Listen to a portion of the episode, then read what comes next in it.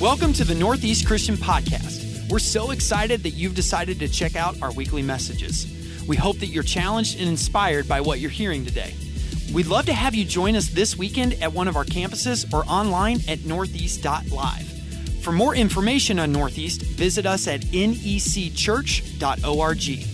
If you love the Northeast podcast, subscribe to our channel and leave us a comment or a rating in the Apple Podcast Store. Good morning, church. How we doing? Amen. Man, anybody else just love Jesus? Man. Yeah, where would we be without Jesus? Uh, well, I'm excited uh, to share in this Tell Me a Story series. As you all heard, I'm newer to staff. I've met quite a bit of you out in the lobby shaking hands and chasing your kids around to give fist bumps. You know, that's probably my favorite thing to do on Sunday mornings. Uh, my, my evil plan, you know, one of our values here is to know your pastor. So my evil plan is that all the kids five and under would know their pastor. And I'm going to be their favorite before they even think about it. So that's my plan. Um, but yeah, we're continuing in this series. And when Tyler began the series and when he launched us out into the series, he, he dubbed the first part of this series the Grumpy Old Man. And we all enjoyed the Grumpy Old Man. Well, last week we had Clayton, and this week you got me, so I'm dubbing the rest of this series the Chubby Young Men, all right? so we're just gonna hunker down. We love to go back for seconds, and hopefully today feels like you got seconds from God's word. Um, if you can, join me in prayer. Heavenly Father, God, we just thank you. God, we thank you for who you are. We thank you for your mercy and your grace, and God, how you meet us right where we are. God, I thank you that we can go to your word like we will today and just be reminded just how much you love us, how much you care for us. And God, the links you go to prove that. God, would you be in this place? We know that you're here, but would you have your way? Holy Spirit, would you say the things I cannot say? Would you do the things in the hearts of people that my words cannot do? God, we know that your word is sharper than a double edged sword. So, God, would you cut down in our hearts to the bone and to the marrow? Would you make hard things to understand simple and the crooked places in our hearts straight? God, we love you. I pray that in the mighty name of Jesus, amen. So, today, as you saw in the video, we're going to be talking a little bit about this guy named Levi or Matthew, who was a tax collector. And we're going to do that by jumping into the Gospels. So, we're going to do something that might be a little different. We're going to read from two different Gospels this morning. We're going to read from the book of Mark and we're going to read from the book of Luke. And the reason I'm doing that is because those books are what we would call a synoptic gospel. So, uh, Matthew, Mark, and Luke are synoptic gospels, meaning that when you read them beside each other, they read pretty much the same, except that they were written by different authors. And so, just like anybody, if we were all to go to a Reds game yesterday and saw the Braves win, woohoo! All right, yep, yep, Georgia boy, sorry, go Bravos. All right, but if but if we were to go to that game and tell the story, a Reds fan would only be talking about Elly. And listen, okay, I love Elly too. He's great. All right, I wish he was on the Braves. All right, but but me as a Braves fan, I'm going to tell this story with a different detail. And so sometimes when you read through the Gospels, you may pick up something in another book that uh, maybe Mark didn't have because what Luke uh, thought was significant, he put down. And so what we're going to do, we're going to first read in the book of Mark. We're going to be in chapter 2, so you can join me there. Mark chapter 2, verses 13 through 17. I'm reading from the Christian Standard Bible, so if you have the app on your phone, you can pull it up. And for you lazy Christians, it will be on the screen. Um, I still love you. It will be on the screen. Here we go. Mark 2, starting in verse 13. It says this Then Jesus went out again beside the sea. The whole crowd was coming to him, and he taught them. Then moving on, he saw Levi, the son of Alphaeus, sitting at the tax office, and he said to him, Follow me. So he got up and followed him. While he was reclining at the table in Levi's house, many tax collectors and sinners were also guests with Jesus and his disciples, because there were many who were following him. When the scribes of the Pharisees saw that he was eating with sinners and tax collectors, they asked his disciples, Why does he eat with tax collectors and sinners? When Jesus heard this, he told them, Those who are well don't need a doctor but the sick do need one. And I didn't come to call the righteous, but sinners. Now, join me in the book of Luke, chapter 5. We're picking up at verse 27. I give you 2.5 seconds to get there. It will be on the screen. Picking up in verse 27 of chapter 5, it says this After this, Jesus went out and saw a tax collector named Levi sitting at the tax office. And he said to him, Follow me.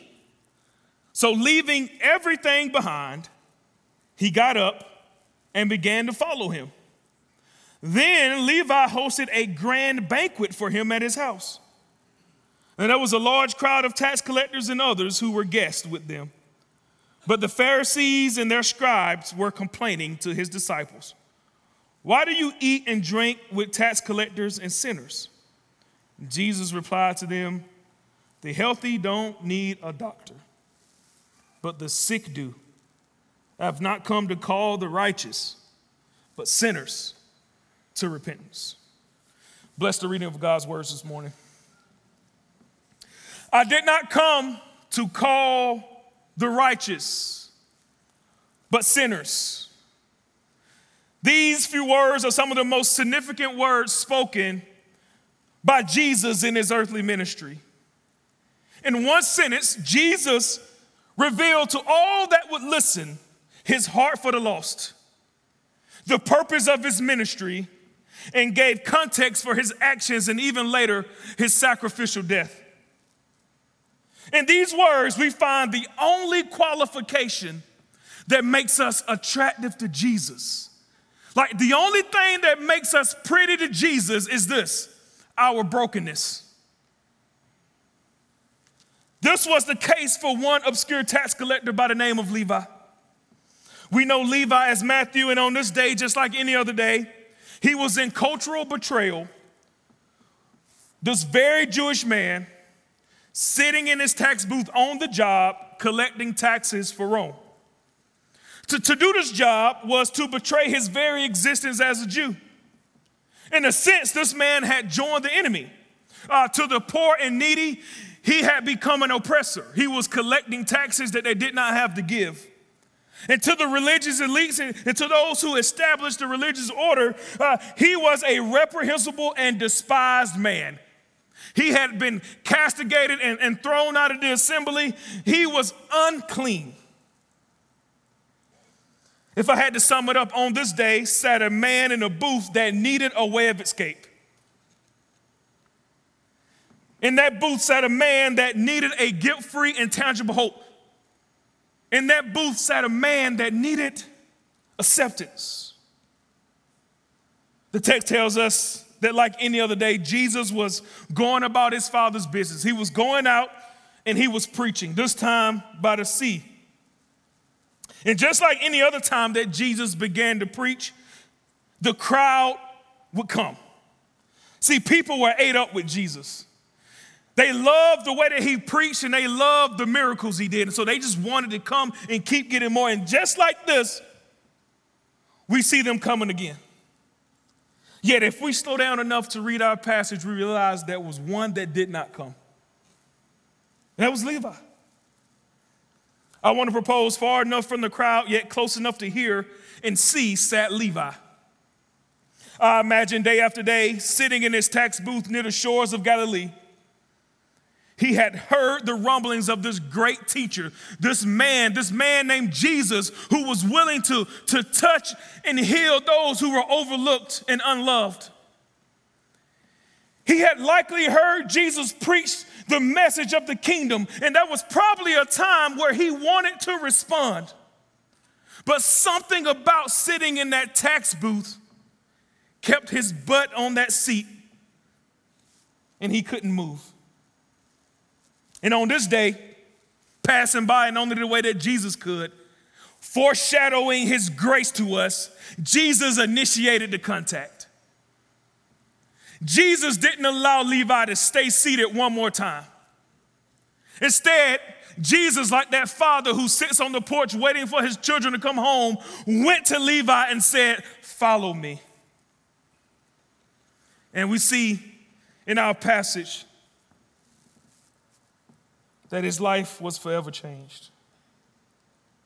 This reminds me of one of my favorite Bible verses when I'm feeling too high about myself or when I'm feeling too low about myself.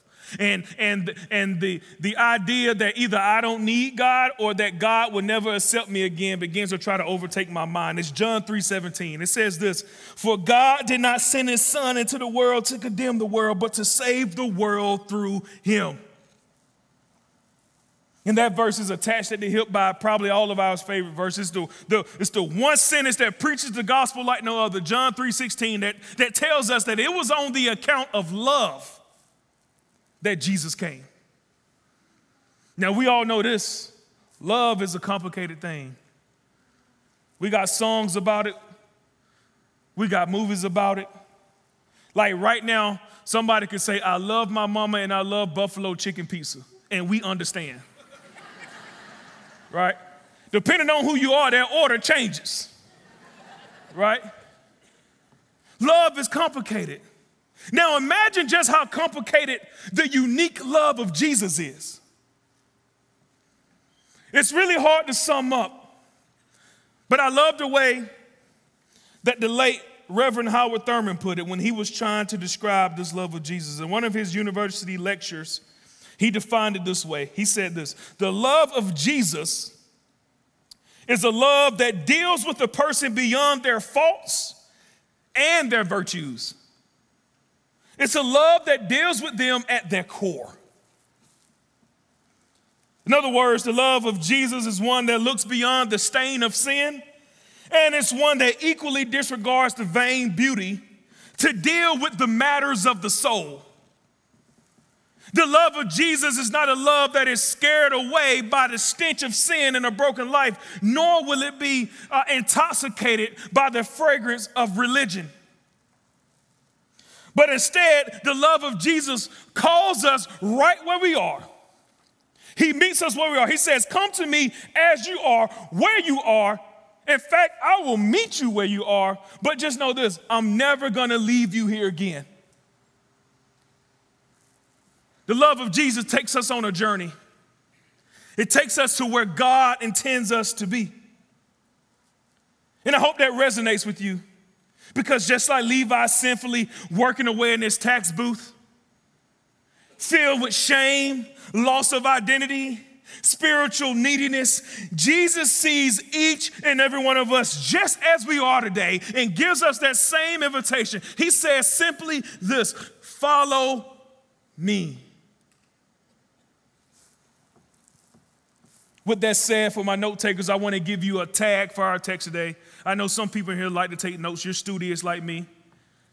I'm going to give you some homework assignments today, so get ready for that too. I, my, my, I tell people I went to college three times, I graduated twice. I'm smart. I know something. But here's what you can write down when Jesus calls, when Jesus calls, this is going to lead us the rest of the way. When Jesus calls, when we study the passage, the first truth I want to give you is this when Jesus calls you, he sees you. When Jesus calls you, he sees you. I know that's a funky sentence. All right, uh, just stick with me. When, when Jesus calls you, he sees you. Our text tells us that as Jesus was moving on, he saw Levi, the son of Alphaeus, sitting at the tax office. I don't know about you, but there's just something powerful about Jesus amidst the adulation, amidst the noise of the crowd and, and people pulling at him to still see the measly tax collector.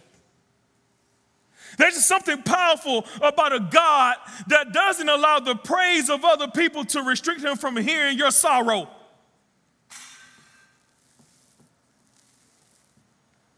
There's just something special about the eyes of Jesus when he looked at this tax collector, one commentator says this word saw in our text in its original intent has this definition to carefully and deliberately interpret its object.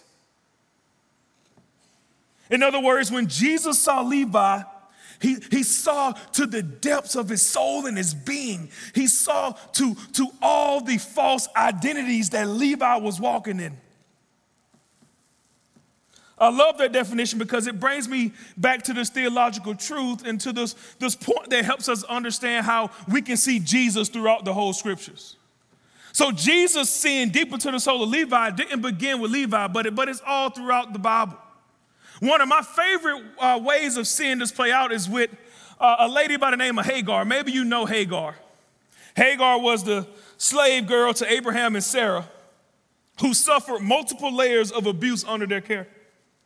In her attempt to run away, she was running away from the abuse, she was running away from the situation. The problem is, she was running to the desert with no resources. And God, in only the way that He can, He, he met her in that desert place so tenderly. And when He met her, we're told that she is met by an, the angel of the Lord. And when this angel of the Lord meets her, He gives her both a blessing and a command, kind of like when Jesus says, Follow me. It's a, it's a blessing and a command. This is the same angel of the Lord that told Abraham to go. This is the same angel of the Lord that wrestled with Jacob. This is the same one that, that commissioned Moses from the burning bush. In response to this visit, she declares these words. She says, You are the God who sees. In Hebrew, that is El Roi, which is actually one of the names that we have for God.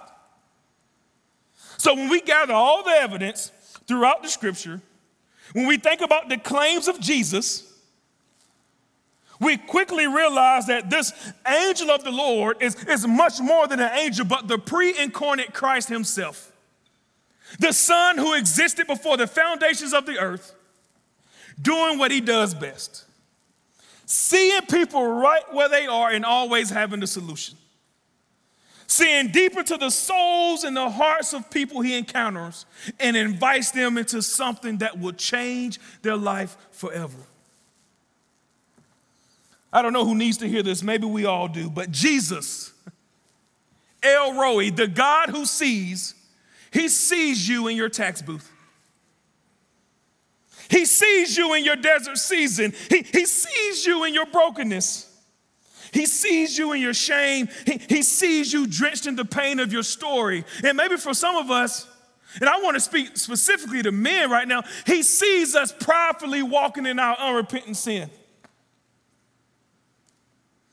And here's the uh, implicit truth behind that no matter what, you can't hide. But here's the other truth you don't need to. You don't need to. But beyond Jesus seeing us, uh, Jesus interprets us. Like, like, what does it mean to be interpreted? Here's what I know my wife sometimes wants me to interpret her. Where my, where my guys at, right? Sometimes I love my wife. Sometimes she has lists in her head that she didn't pass on to me that when I don't do them, I'm in trouble. And I just want to say the only man that can interpret you is Jesus. So give me a list, you know. but seriously, Jesus interprets us. He, he, like he literally sees to the very core of your soul. He sees the root of every problem in your life. He sees the thirst deep inside. But more than see it, Jesus promises to deal with it if we're willing to trust him. See, when Jesus looked at Levi and when he looks at us, he not only sees us as we are. Remember, he, he sees us more than just as we are. He sees us where he wants to take us. So when Jesus sees you, no matter how jacked up your life is, he sees you as who you will become in him. In the same way that the promise of Jesus is when we stand before the Father one day, he will see us as he saw Jesus nailed to the cross.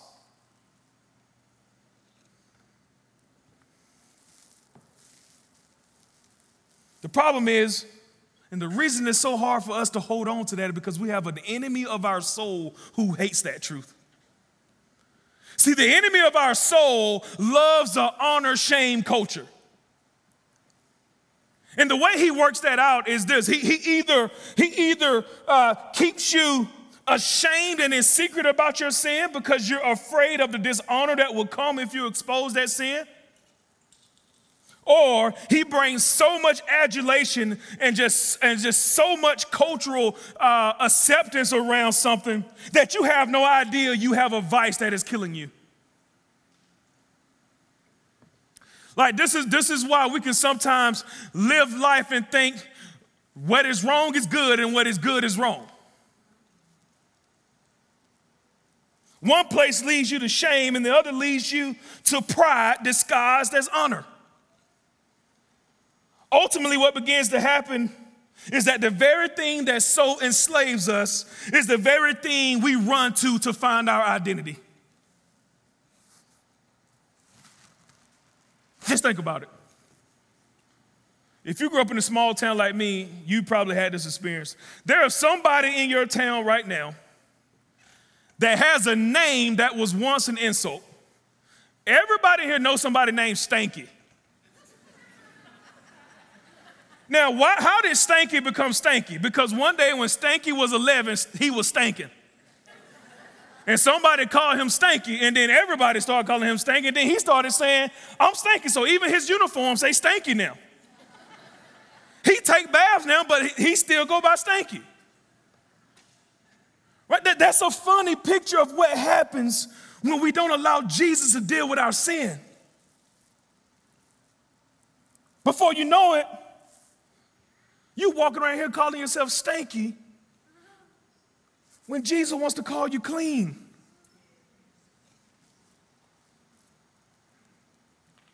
At the same time, though, we all know people who we thought had it together.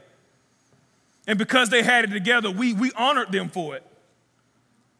Then all of a sudden, their lives imploded in front of everybody to see. And we realized that behind all the beauty, behind all the mask, was a sin that they were unwilling to give to Jesus. And you know why? Because they thought the cost of revealing this sin for all to see would cost my life too much. And what, I, what we all begin to learn is this no, what costs too much is thinking you can stuff that. You better deal with that sin problem at year two of your marriage versus year 32. You walking around here addicted to pornography at 18, don't think getting married is gonna change that. Deal with it today so that you don't break your wife's heart one day. You got a little drug problem here and there. Uh, don't think you're gonna have a little drug problem here and there in 10 years. Deal with it today. Give it to Jesus. Because can I tell you something? A broken reputation in Jesus' hand does more than a great reputation in your hands. A broken story in Jesus' hands changes lives. A good reputation in your hand builds followers. And that's why we're broken. Everybody wants to be an influencer. Everybody wants 10,000 people to follow you on social media. Nobody want to say, last night I thought about killing myself. And I need somebody to reach out and, t- and care for me.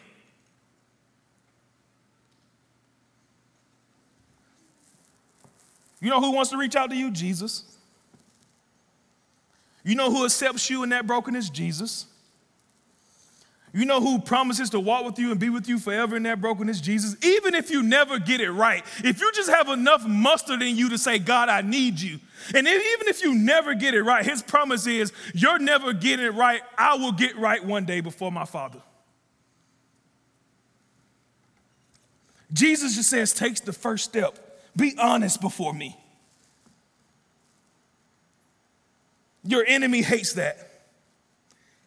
He wants to keep you locked up. But can I give you an old theological truth that you better never let go? Satan is a liar. And you know what else is a liar? The flesh, our hearts, the thing inside of us that he uses to pull us in the path in which he wants us to go. Pair with that theological truth is a greater theological truth. If Satan is a liar and our flesh is a liar, that means they have limited power because, because lies have less power than the truth. And here's what we know Jesus says that I am the way, I am the truth, I am the life. And so, what will you trust today? Jesus, God the Father, the, the Holy Spirit inside of you that is wrecking your heart right now. Know this He doesn't have plans to destroy your life. It looks hard. It looked hard for the Israelites in Jeremiah, the, the verse we love to put on our coffee. Jeremiah 29 11. He also told them, Y'all gonna be here for a while. Matter of fact, ain't none of y'all gonna survive. Your kids will go back home though. So sometimes saying yes to God is walking through the valley to a slow death. But I promise you that slow death is better for you than the death you're racing ahead to. He has plans to prosper you, even if it hurts. Though you slay me, though you slay me.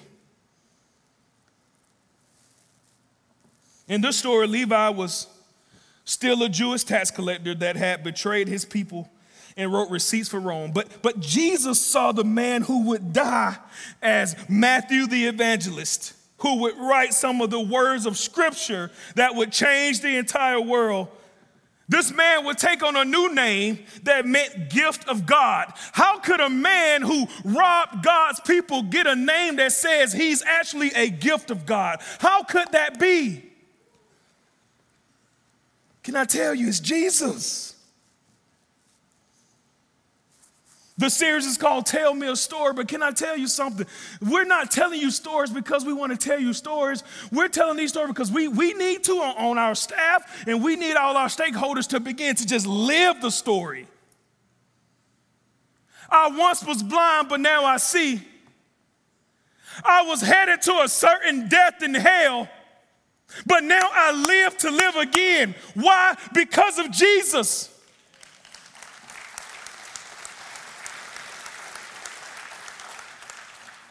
The difference is found in moving from hiding to simply being His.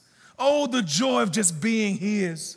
Oh, the joy I have when I lay my head on the pillow at night and, and I know I belong to Jesus. Oh, the joy when I wake up and my feet hit the ground and I know I'm still in His grace. Oh, the joy when I mess it up, I know that there's forgiveness on the other end.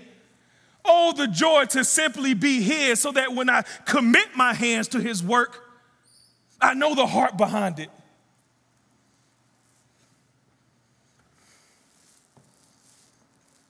What's the application? The more we open ourselves to be known by Jesus, the more we experience the blessing of Jesus.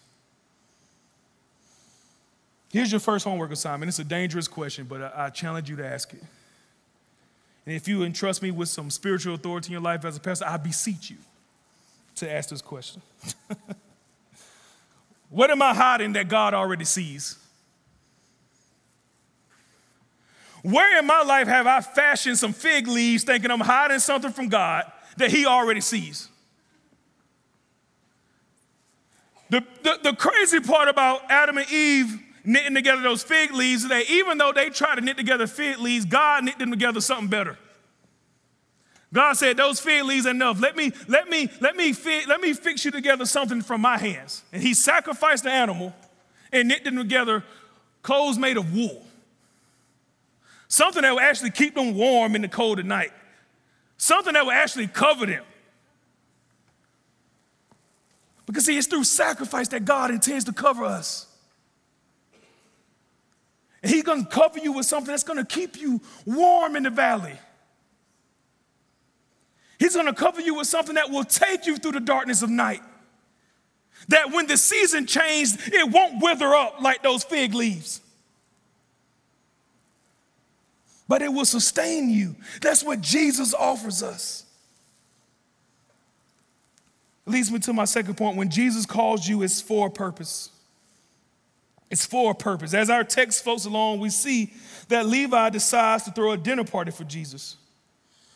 You could probably imagine getting dinner with Jesus at this time was a hot ticket, a hot ticket. But now imagine hosting Jesus at your house. But I wonder what it looked like cleaning his house knowing Jesus was coming over there, boy. If he had a dishwasher, I bet there was all kind of socks and shoes up in there. He was just trying to get it right. But as a guy who had been rejected by all people, he had been rejected by the, the lowest of people in the society for being a tax collector, and he had been rejected by the people with all the power. As a dude who, who had experienced total rejection, what a chance he had to change his fortunes by inviting only those people who, could, who mattered most in society to eat dinner with Jesus. But when we read our text, what do we see? We see Levi forfeited doing what felt good for him and using his life to bring other people into proximity to Jesus. The guests at Levi's house were not the Pharisees and the religious elite, but it says that he invited a great number of tax collectors and sinners. See, sharing a meal in this time, just like today, was an intimate thing. But to invite somebody into your home to share that meal, that was next level. And so this meant something for everybody at this meal. For, for Jesus reclining at a table with these religious outcasts and sinners, what was a tangible expression of his love for them. In a sense, it was a foreshadow to the acceptance that he would extend from a bloody cross two years later. From the Pharisees and teachers observing this, Jesus reclining at this table was another moment in which he confounded their wisdom because they, they had the law and they thought, we know the law. We know the way back to the Father. And Jesus is showing up on the scene, confounding their wisdom and the system they've set up. Jesus brought chaos to their religious order and they hated him for it. Man, wouldn't it be great to be a church that brings chaos to religious order and people hate us for it? Maybe that's just me. For Levi reclining at this table, it meant something totally different.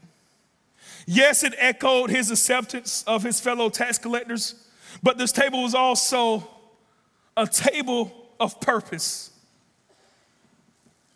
There's a purpose to make his circle of influence a space for, for, for God's impact. We learn very quickly that Levi connected the dots that when I follow Jesus, I follow Jesus with my whole life. And following Jesus with my whole life means that I follow Jesus into his purposes. It spits in the face of this lie of just having a personal faith. You know what a true personal faith has? It has a public witness. We were not just made for lattes or window seat and my daily bread at 6:35 in the morning. I love a window seat with my coffee in the morning reading God's word, but that is not what he made me for. He made me to go on rescue missions every day because I believe with all certainty that Jesus literally is the only way.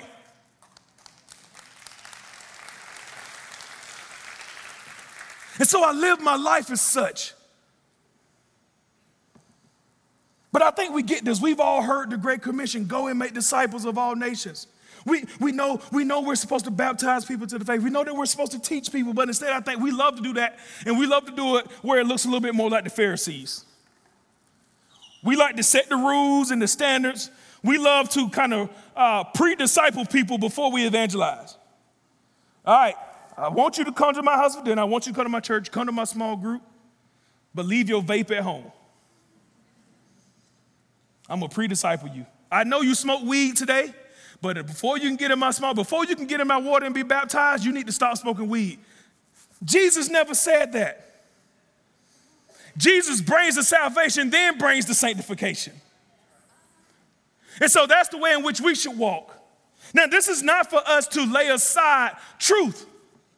This is not to forfeit the firm foundation of Jesus. Here's what we need to know Jesus is perfect theology. I don't care if you love Calvin. I don't care if you love Luther. I don't care if you love Wesley. I don't care if you love Lauryn Hill. At the end of the day, Jesus is our perfect theology. And so, what Jesus calls us to do, he calls us not to just walk in truth, but to walk in absolute truth. Absolute truth is this absolute truth to say, I keep in view of other people just how sinful I am. Everybody knows that I'm a sinner, so I keep that in view, but at the same time, I keep in view that the fact that I had a radical encounter with Jesus. And that radical encounter with Jesus severed my ties to the sin. And no longer is my identity found in my sin, but my identity is found in Christ. And guess what, friend? That can be your story too. That's how we walk in absolute truth. We live in a world where everybody wants Christians to be their allies. Oh, be an ally with my sexuality because they don't understand. Be an ally with my political party because the other one's trying to destroy our country. Be, a, be an ally with whatever the way that we're supposed to bake cookies in America. I'm sick of these macaroons, so, so be with me. You know what Jesus and Levi teaches us? It says, you know what, the best way to be an ally is to, yeah, you want to be hospitable. Let's be hospitable to everybody. But you know what else we do? We're to be honest. We're to be honest. What does that look like? It looks like giving freely the grace that we've received. Everything about our life we've received freely from God. I don't care how hard you work. You work 90 hours a week. You could have been working 90 hours a week, making $2 an hour, because some people do. It's a gift of God. You give freely. That's a picture of the grace we receive. We give that freely to people while holding firmly to the fact that the only way they can escape from the sin of their life is to hold firmly to Jesus too. And so we meet people where they are, but we bring Jesus with us. What's our application? Our purposes in Jesus are always found in the purposes of Jesus. Our purpose in Jesus is always found in the purposes of Jesus. If you're sitting here, you wonder what is God's purpose for your life, and you're a follower of Jesus, can I just tell you, go read the scriptures. Whatever you see Jesus doing, that's your purpose. He left the kingdom in our hands. The Bible teaches us that the Father has committed himself for the church to be the primary vehicle in which he changes the world. He could have done it any other way. He could make the rocks cry out. He could snap his fingers, but he has committed himself. And when God commits himself to something, he never lets it go. So he has committed himself to the church to, to bring out the work of the kingdom.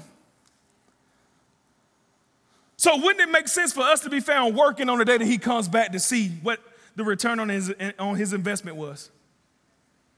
I'm just tell you this I don't care where you work at. You can work at Humana, and I don't care what their policy is about sharing your faith at work.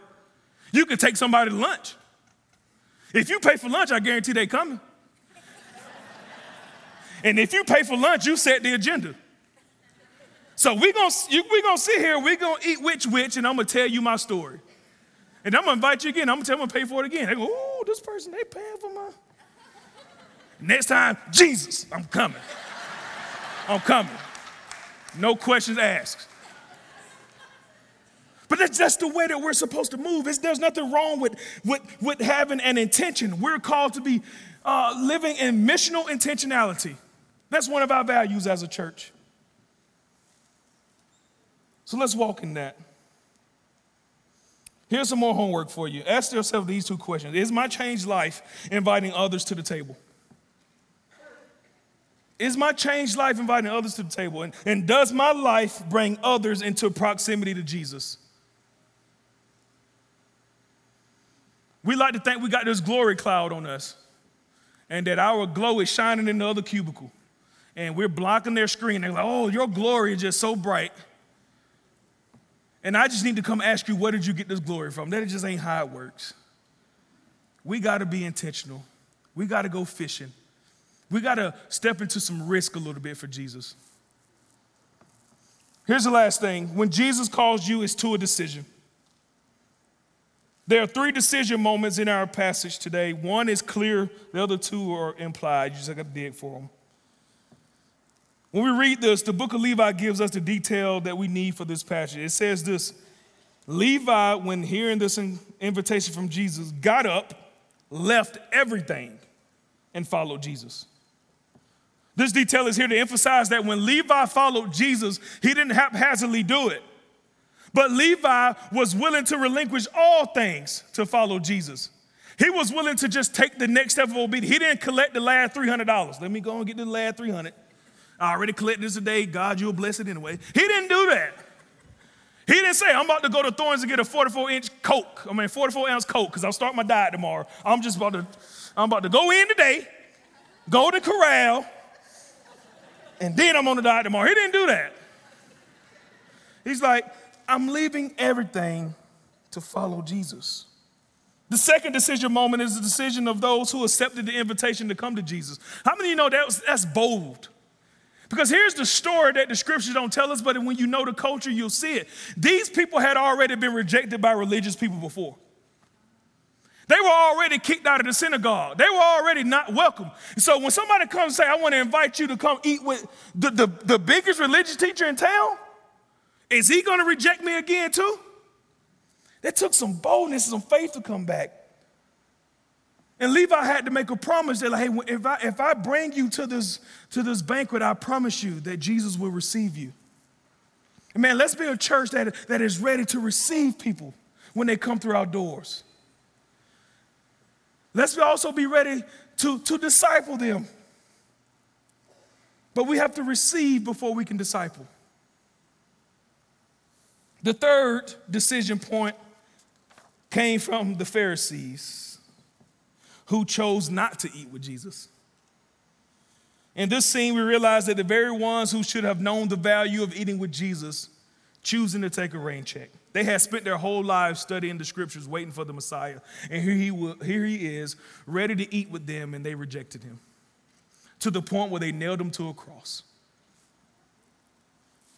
And those three decisions are two questions at the foundation. The first question is Do I know I need them? The Pharisees didn't know they needed him. The second question is Am I willing to receive him on his terms? Everybody loves to rewrite Jesus. And we argue about which wrong depiction of Jesus is the best depiction of Jesus. Did Jesus, would Jesus have gone to Woodstock? I don't know. Would Jesus have marched in the pride parade? Would, would Jesus wear a Black Lives Matter shirt? Did Jesus have dreads? Was Jesus blonde hair with blue eyes? We just want to argue about these wrong pictures of Jesus. Jesus was a Middle Eastern man who was a Jew who was the Son of God. That's what you need to know. And he had a purpose and a plan in his life. And he invites anybody who will receive it an opportunity to go on that journey. He never promises that it's going to be easy. He promises, in fact, that it's going to be very hard. He says you might be persecuted for it. Somebody might literally take your life for saying you love Jesus. You're going to have to give up some things to walk with me. You're going to have to let the dead bury the dead. You're going to have to carry your cross daily. This is a grueling walk with Jesus, but I promise you on the other side is freedom. Will we receive Jesus on his terms? For somebody in this room, this is your opportunity to finally say yes to Jesus.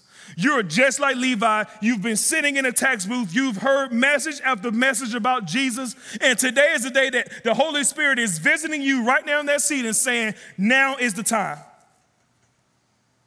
For some of us in this room, this, these two questions are going to make us realize how, how proudly we've been walking. Like, what have we given over to follow Jesus in our lives? If you can't name anything, then you're probably not following Jesus with your life. And it gives us a chance to evaluate God, what has my love for you cost me? Either way, no matter who you are, and where you sit in your journey, there's an opportunity for you, for you today to receive an invitation from Jesus and to respond. It's the same invitation that Levi received, and here it is follow me. Follow me, even if it costs you something. Even if you still have problems tomorrow, even if you will betray me along the way, even if you don't think you deserve forgiveness, even if nobody else wants you, even if nobody else wants to come with you, even if you are addicted, abused, diseased, even if your soul is destitute. Even if you are afraid, even if you would disappoint someone along the way by saying yes to Jesus, Jesus simply says, Follow me, and I will take care of the rest.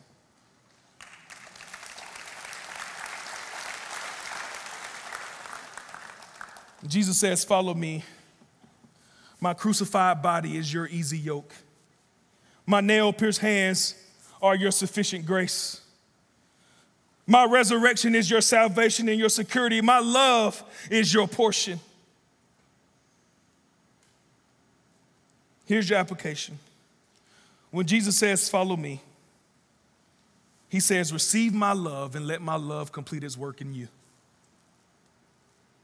He didn't come to give you a burden, He came to show you what love actually feels like. Will you receive His love today and allow it to complete its work in your heart? Father God, we thank you. There's none like you. You have no rival. You have no equal. You reign forever and forever. Before the foundations of the earth, you were king. You are God. God, I thank you that you receive us. Your word tells us that, God, we can approach your throne of grace with confidence. So, right now, as the enemy is at work trying to snatch the seeds that have been planted, would your Holy Spirit combat the lies and remind people of your grace and remind people of your love? There is no condemnation for those who are in Christ Jesus. And those who are outside of you, there is a promise that you will meet them where they are because you have already died. You died once and you died for all. Will we say yes? God, we thank you. In the mighty name of Jesus, I pray. Amen. In the next moments, the worship team is going to lead us through a song. And here's my invitation to you is to just hang on that last point. What is the decision that God is inviting you into today? If you're ready to say yes to Jesus, just know that you don't have to pray a special prayer with me. But you have unprecedented access to the Father to pray that prayer from your seat today and say, God, I give my life to you, have your way. I don't know what all it means, but I know that you're better than what I've been doing. If you make that decision today, I, I want to encourage you to pray, but also encourage you to let us know because we would love to walk with you. We know this journey is not easy, but it's meant to be done in the context of a family. We want to be that family. To some of us, we just need to come before the altar and, and lay down our burdens. We need to confess our pride and our arrogance and how much we, we have relinquished from God's hand because it was more comfortable to us. When you come, listen, there's no condemnation. You're not coming to get a spanking, you're just coming to get right. You're just coming to be honest. And so, throughout this next psalm, I invite you to hear the words. I invite you to meditate on what the Holy Spirit is speaking to you right now, and I invite you to make a decision with Jesus.